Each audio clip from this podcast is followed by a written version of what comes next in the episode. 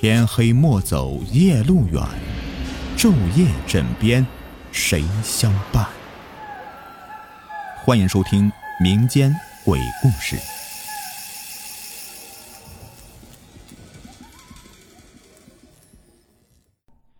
各位喜马的朋友们，你们好，我是雨田。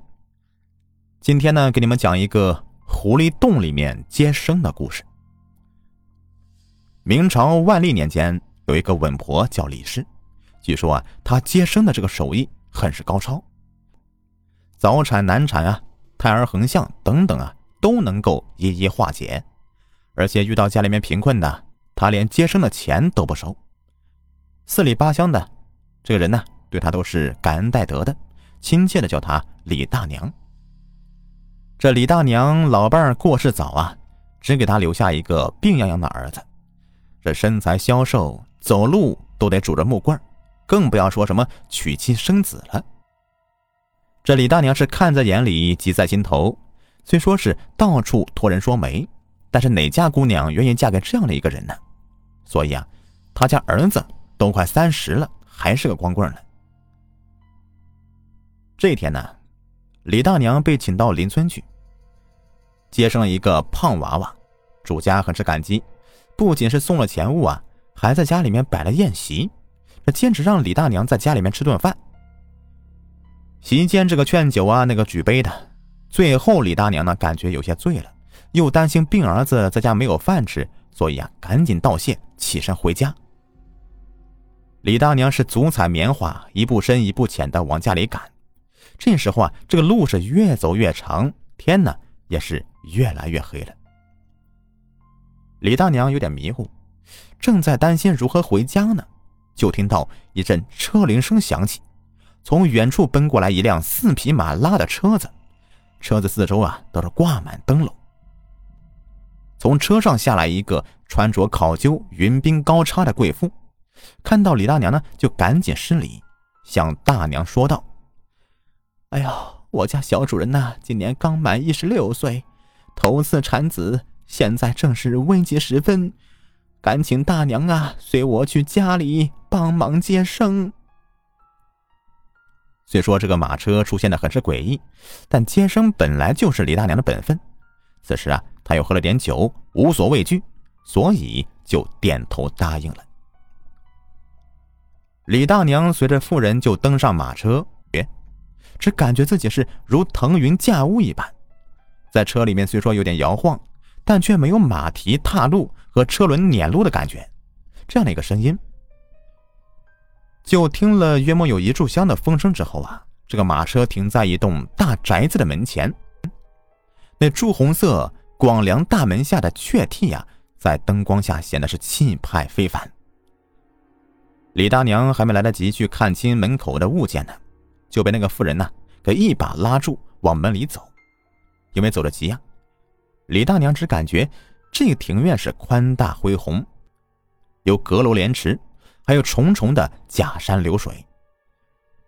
那走过的长廊和屋瓦呀，都是雕梁画栋的，处处显示出这家主人的身份地位。李大娘被拉进一间内室，就看到这屋子里面站了数个手足无措的老妇。陪侍的还有十来个年轻美貌的侍女，这一看到李大娘呢，就如见到救世主一般，赶紧的拥上来。李大娘是匆匆施礼，就穿过众人呢来看产妇。正如那个拉她来的那个贵妇所言呢，这个产妇年纪很轻，满身的汗珠或者泪水啊，已经疼的是奄奄一息了。李大娘是赶紧让人拿水、拿剪刀、拿棉布过来。就凭借多年的经验呢，看出这个胎儿应该是难产加脐带绕颈。这一番折腾，转眼就过了后半夜了。眼看着东边的天呢开始泛白了，李大娘呢才松了一口气。她手中已经抱着那个粉团似的婴儿了。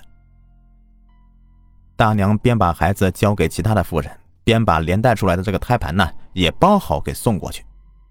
一个老妇人呢，满脸感激的就拉着李大娘的手说：“哎呀，太感谢了，太感谢了！本来应该好好的酬谢你的，但是现在呀，天色大亮喽，我们呐就不能再款待你喽。这胎盘呢，你就拿着吧，啊，日后必有大用。”刚说完呢，就听见东边一声雄鸡的啼鸣，这老妇人呢就赶紧让人驾车把大娘给带回去。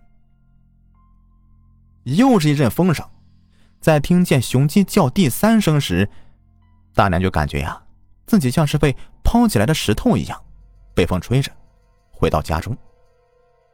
转身一看呢，这马车早已消失的无影无踪了。李大娘就回家后发现那个放着胎盘的盒子里面有个纸条，上面写着：“用半个胎盘风干碾磨成粉，温水服下，可治公子的病症。”这李大娘心下是高兴的不得了啊！这一直担心自己儿子的身体，现在终于有了治疗的办法了，便赶紧和儿子商量。哎，结果呀，李大娘的儿子啊是坚决反对，劝他说：“娘啊，你看这接生到现在，所有孩子的胎盘都是还给主人家的，或者直接替人家给埋在深土里面了，不让这个胎盘流落，不然呢对孩子都不好的。”现在你却让我来吃这个东西，对这个新生儿的一定是不好的。我宁可这样终老，也不能干这样的伤害他人的可恶事情啊！李大娘看儿子心意已决，而且自己也是心中有愧，就和儿子啊一起把胎盘给埋在家中院中的这个枣树下了。当天晚上呢，李大娘是刚刚关上房门准备睡觉，就听见一声“李大娘”这样一个喊声。